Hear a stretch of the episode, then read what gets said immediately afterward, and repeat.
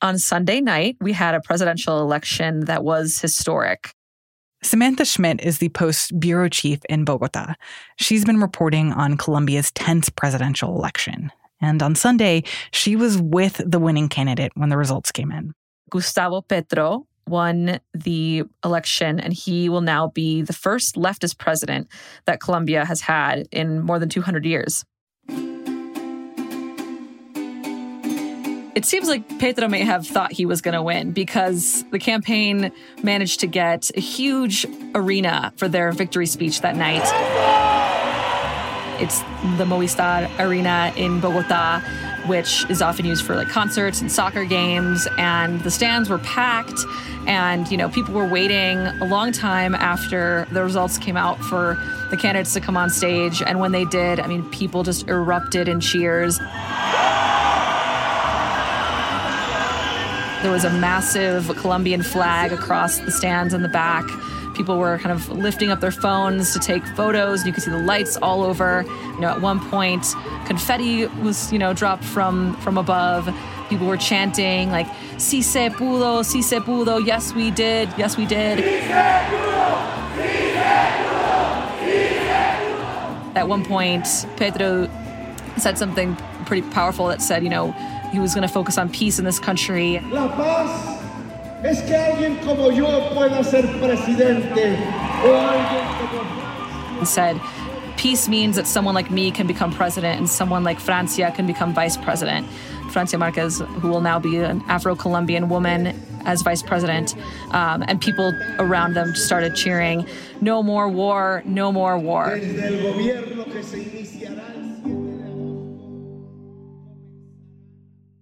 This is a victory that not only was unthinkable just a generation ago in Colombia, but it is a remarkable example of a country that has been hard hit by the pandemic, where people are desperate, where poverty levels are incredibly high, and where voters were desperate for something different. From the newsroom of the Washington Post, this is Post Reports. I'm Martine Powers. It's Wednesday, June 22nd. Today, the rise of the new left in Latin America. Sam Schmidt spoke to my colleague Elahe Izadi about how a series of unprecedented elections in the region are signaling that U.S. influence might be taking a backseat. Then, later in the show, we'll hear a little bit of the powerful testimony in the January 6th hearings this week.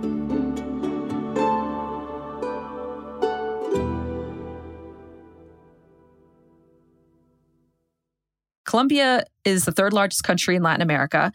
It is arguably the most important ally of the United States in the region. And it's always been seen as this conservative stalwart in Latin America. It has always been led by either center or right wing leaders. It has been seen as one of the most stable democracies that just is a very reliable partner for the United States, particularly in its efforts to combat the drug trade. And so it raises a lot of questions about what that partnership is going to look like moving forward. But it also could mean a major shift in who's kind of leading the agenda in Latin America. What was it like in Colombia this weekend? And can you tell me about where you went and what you saw, what the feeling and the mood was like there? This was the most violent, tense election cycle in decades. There had been death threats against both presidential candidates. There's a long history in Colombia of especially leftist candidates being assassinated while running for president. We had just weeks before the first round of the elections, a huge armed strike where a cartel basically shut down more than 100 municipalities in the country. So there had been such a buildup of, of fear. And also, both sides of the political spectrum had raised concerns about potential electoral fraud. So there was a lot of worry that, you know, maybe after the last presidential election round, we could see either candidate contest the results, that we could see protests or violence. And the race was incredibly close leading up to Sunday night. Polls were not allowed in the last week, so it was really hard to tell exactly what voters were thinking. But everything was indicating that this was going to be an incredibly tight race and that it could really go either way. But once Sunday came around, it wasn't as close as we expected. It was actually a relatively comfortable lead. The fact that it was, you know, not a particularly close race where, you know, it could be contested by either side was really a, a, huge relief to a lot of Colombians because if it had been really close, there was concern that you know the loser could question the results. Uh, but what we saw on Sunday night was that right after the results came in, the losing candidate Rodolfo Hernandez immediately conceded on Twitter in a video address. The current president of Colombia, Ivan Duque, pretty immediately congratulated Petro. We saw the whole political establishment embrace his his win. Um, we saw the United States that night congratulate Petro, and so you know what we thought was going to be a really uncertain night, a huge potential test for democracy in Colombia, ended up coming together really smoothly. Sam, can you tell us a little bit more about Petro? Like, what is his biography, his life story, and his politics? Gustavo Petro is a very well known figure in this country. He's really represented for so long the left in Colombia. He was the mayor of Bogota. He has been a senator in recent years.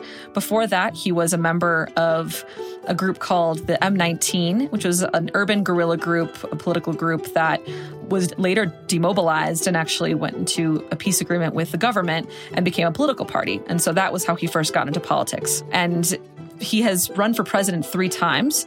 Uh, the last time he ran was in 2018 against the current president, Ivan Duque, but he fell short. And a lot of that was because of the resistance against him, because there's quite a bit of resistance to the left here, especially because this country is right next door to Venezuela. There's a, an effort from the right and from the establishment to tie Petro to Venezuela and to say that he's trying to turn the country into Venezuela or Cuba.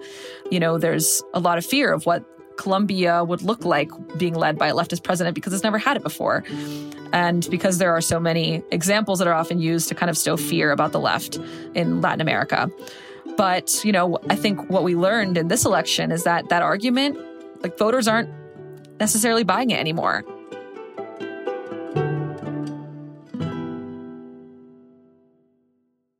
Sam, I'm wondering, can you just give me a little bit of context as to how it was possible that we see the first leftist president in Colombia ever?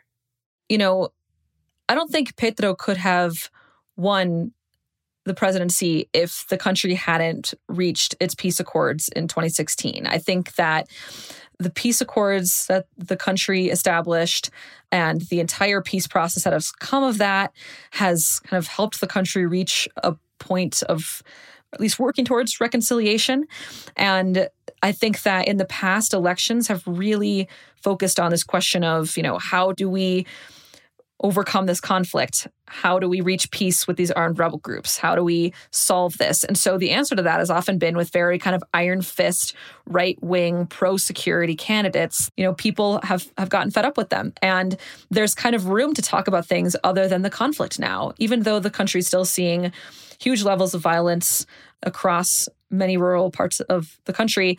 It is kind of reaching a point where they want to focus on other things and that you know the day-to-day struggles that people are facing are often having to do with putting food on the table and finding a job what was it about this moment in particular that caused people to be so hungry for such a drastic change? Like, why was now the time that this happened, that the country elected its first leftist president? President Duque was elected in 2018. And even then, there was a large sector of Colombians that were really wanting something different. And, and Duque was really a continuation of the conservative political establishment that had been in control here for so long. Like, there was already a lot of discontent with the government even before the pandemic hit. This was already one of the most unequal countries in the region. There was already a really concerning level of unemployment and of informality and of poverty in this country. And then the pandemic hit and it just knocked a huge segment of the population out of the middle class and into poverty. And that was the case across the region. And Latin America was one of the hardest hit regions by the economic consequences of the pandemic. And we saw, you know, 12 million people kicked out of the middle class just in the first year of the pandemic. And that was particularly true in Colombia. Now in Colombia, nearly half the country is living in poverty and is experiencing some type of food insecurity. We see people, especially young people, feeling frustrated, being unable to find work, unable to afford school, and they're, they're feeling they're feeling restless. They're feeling desperate to find something different. And that's on top of a number of other problems that have plagued this country for generations and that a lot of people felt just got even worse under the Duque administration, including armed groups, including coca production. You know, the violence in many rural parts of the country has increased. Killings of social leaders and of human rights defenders and environmental activists have been some of the worst in the world. So things have just been really bad in this country for a lot of people, and they were desperate for something to change. Let's zoom out for a moment. How does this election fit into what's happening in Latin America more broadly right now? Like, can you sort of paint a picture of the politics of the region? What we're seeing right now is a ton of anti incumbent anger across the region. And this is, as I said, one of the regions that has been hardest hit by the economic assault of the pandemic. And we've seen the impact of that in some in some recent elections, and particularly in Peru, for example, where last year a Marxist former school teacher became president, Pedro Castillo. This year, we had a 36 year old student activist become president in Chile, uh, Gabriel Boric. And so now the big question is whether we will see a leftist win again in Brazil, the largest country in Latin America, where former President Luis Inacio Lula da Silva is expected to unseat President Bolsonaro in October in their presidential election there. And each of these presidents are incredibly different. But what we do see is that across a lot of these countries, this is an attempt by voters to punish the people in power, to kick out the incumbents, to try something different. And because of the governments that were running these countries up until now, that has meant that the left has won. And so, you know, it's it's we have to be careful not to necessarily see this as a leftist swing because, you know, we also could see it go the other way in some countries that have been run by leftists during the pandemic. But for now, what we're seeing is that the left is capitalizing on that anger because they're offering voters something completely different. It would not be wise to say that all of these successful or potentially soon to be successful um, leftist politicians in Latin America are all have the same platform and same agenda and same, you know, proposals. But what are there any common threads between what they're promising? When you look at the two newest winners, Boric and Petro, what's interesting about them is that they they in many ways look very different from the leftist presidents of the past in Latin America. When you think about Venezuela, for example, it was a, a revolution built off of an oil rich economy. And Petro is saying, like, we don't want that. We want to break with economies that were built off of extractive industries. We want to build an economy that is protecting the environment, that is combating climate change, that is kind of industrializing agriculture in this country. And and that's, you know, something he has in common with with Boric, who's also talked about climate change. Both of these candidates have made it an important part of their platform to focus on women, on LGBTQ people, on, in the case of Petro, in large part on Afro and Indigenous Colombians, you know, trying to kind of break with what has long been seen as a very machista left in Latin America. And so in that way, they're they're seen as kind of a, a new left, a new form of capturing the the leftist sentiment in Latin America. But then there are also a lot of question marks about whether they're going to take kind of a democratic left approach and, you know, maintain friendly relations with the United States, um, or whether they're going to take a more autocratic approach. But for now, it seems like at least in terms of his relationships with other countries and with the United States, people are giving him a chance. You know, immediately after he spoke the night that he won. He was congratulated by the United States State Department. He ended up speaking with Secretary of State Blinken this week. And, you know, from what came out of those conversations, it seems like the two countries want to continue having a collaborative relationship. They want to work together to tackle climate change and to keep implementing the peace accords in Colombia.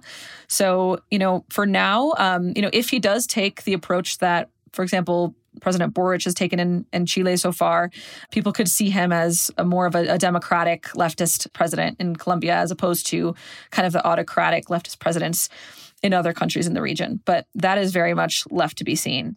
Mm-hmm.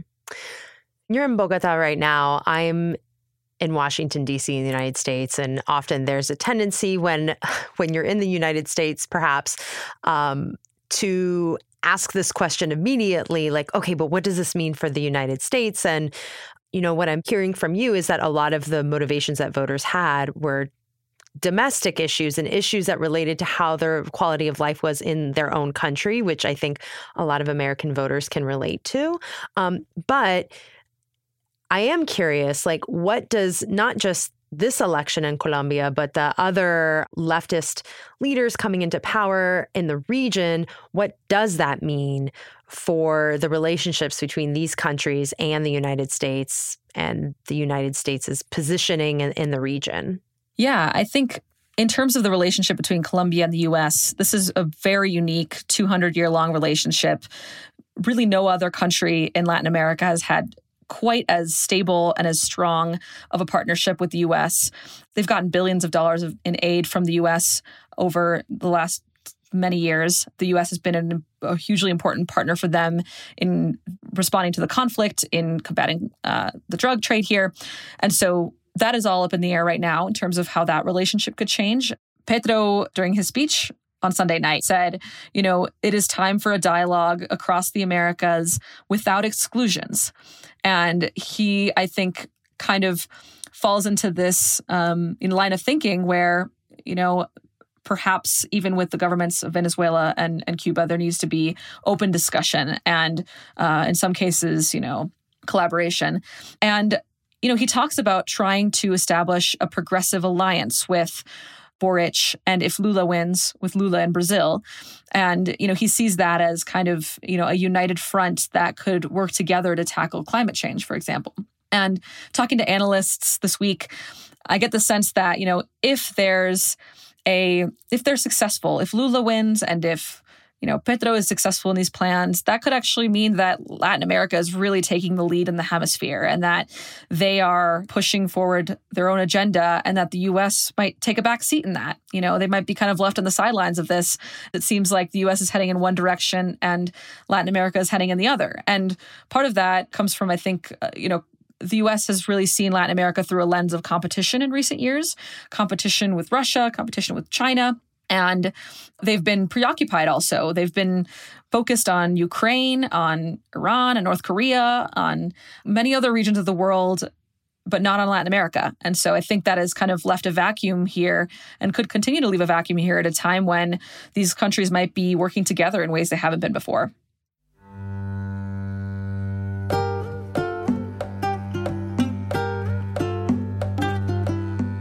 Samantha Schmidt is the Bogota bureau chief for The Post.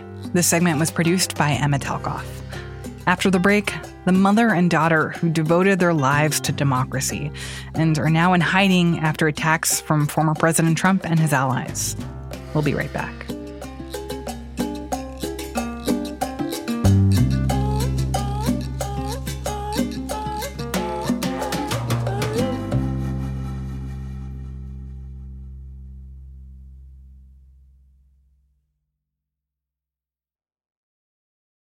Podcast is sponsored by Monarch Money.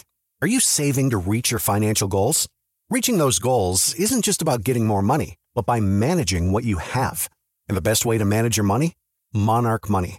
Monarch Money is a new kind of finance app that's intuitive, powerful, ad-free, and takes the headaches out of budgeting.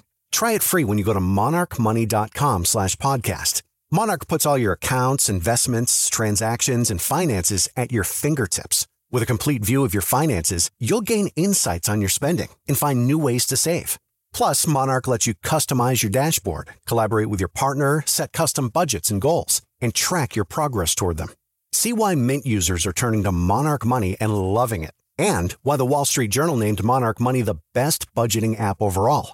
Get a 30-day free trial when you go to monarchmoney.com slash podcast. That's M-O-N-A-R-C-H money.com slash podcast for your free trial. monarchmoney.com slash podcast. Before we go, one more thing about this week's January 6th hearing. It's turned my life upside down. Um, I no longer give out my business card. I don't transfer calls.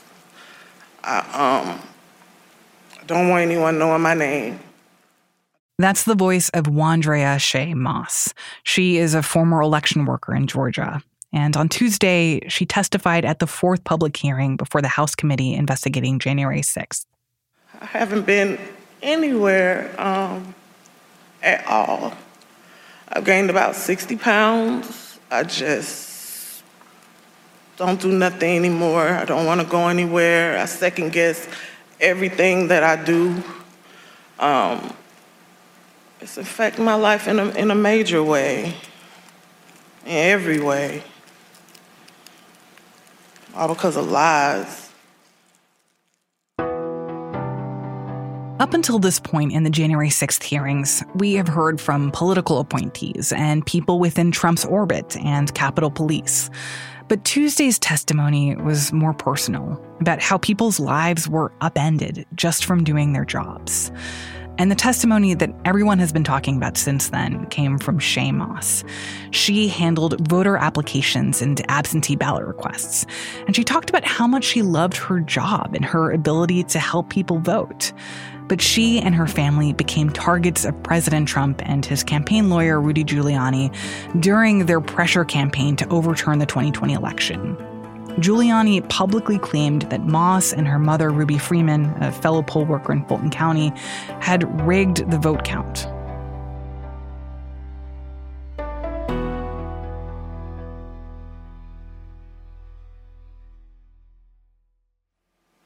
Tape earlier in the day of Ruby Freeman and Shaye Freeman Moss and one other gentleman, quite obviously surreptitiously passing around USB ports as if they're vials of heroin or cocaine. I mean, it's, outsta- it's, it's obvious to anyone who's a criminal investigator or prosecutor they are engaged in surreptitious illegal activity again that day. After that claim came out, everything changed for Shaye Moss. Her Facebook account was inundated with messages. Congressman Adam Schiff asked her about them. It was just a lot of horrible things there. And those horrible things, did they include threats? Yes, a lot of threats, um, wishing death upon me, um, telling me that you know I'm I'll be in jail with my mother, and saying things like, "Be glad it's 2020 and not 1920." That's yeah. Were, were a lot of these threats and, and vile comments racist in nature? A lot of them were racist. A lot of them were just hateful. Um, but yes, sir. In one of the videos we just watched, Mr. Giuliani accused you and your mother of passing some sort of USB drive to each other. Uh, what was your mom actually handing you on that video? A ginger mint. Trump also brought up Shaye Moss and her mom, Ruby Freeman, in that infamous call with Georgia Secretary of State Brad Raffensperger. Congressman Schiff played a portion of it during the hearing. We had uh, at least 18,000 that's on tape. We had them counted very painstakingly. 18,000 voters uh, having to do with uh, Ruby Freeman. That's uh, she's a vote scammer, a professional vote scammer and hustler. Donald Trump attacked you and your mother using her name 18 times on that call. 18 times. Ms. Moss, can you describe uh, what you experienced listening to former President Trump attack you and your mother in a call with the Georgia Secretary of State? I felt horrible. I felt like it was all my fault. Like, if I would have never decided to be an elections worker, like, I could have done anything else, but that's what I decided to do. And now people are lying and spreading rumors and lies and attacking my mom. I'm her only child. Going to my grandmother's house. I'm her only grandchild. And and my kid. It's just, um, I felt so bad. I, I just felt bad for my mom, and I felt horrible for picking this job and being the one that always wants to help and always there, never missing not one election. I just felt like it was it was my fault for putting my family in this situation. The threats that Shaye Moss and her mom received drove them into hiding. Here's Ruby Freeman in a videotape testimony. Now I won't even introduce myself by my name anymore. I get nervous when I bump into someone I know in the grocery store who says my name. I'm worried about who's listening. I get nervous when I have to give my name for food orders. I'm always concerned of who's around me. I've lost my name and I've lost my reputation. I've lost my sense of security. All because a group of people, starting with number 45 and his ally, Rudy Giuliani, decided to scapegoat me and my daughter, Shaye, to push their own lies about how the presidential election was stolen. In the year and a half since the 2020 election, Shaye Moss quit her job. In fact, she said in her testimony that everyone who was captured in that video posted by Giuliani has since left their positions. And for Ruby Freeman, she says that her faith in American democracy has been shaken. Do you know how it feels to have the President of the United States to target you the President of the United States is supposed to represent every American, not to target one. But he targeted me, Lady Ruby, a small business owner, a mother, a proud American citizen who stand up to help Fulton County run an election in the middle of the pandemic. The January 6th hearings will continue on Thursday. This story was produced by Charlotte Freeland. That's it for Post Reports. Thanks for listening. Today's show was mixed by Sean Carter and edited by Maggie Penman. I'm Martine Powers. We'll be back tomorrow with more stories from the Washington Post.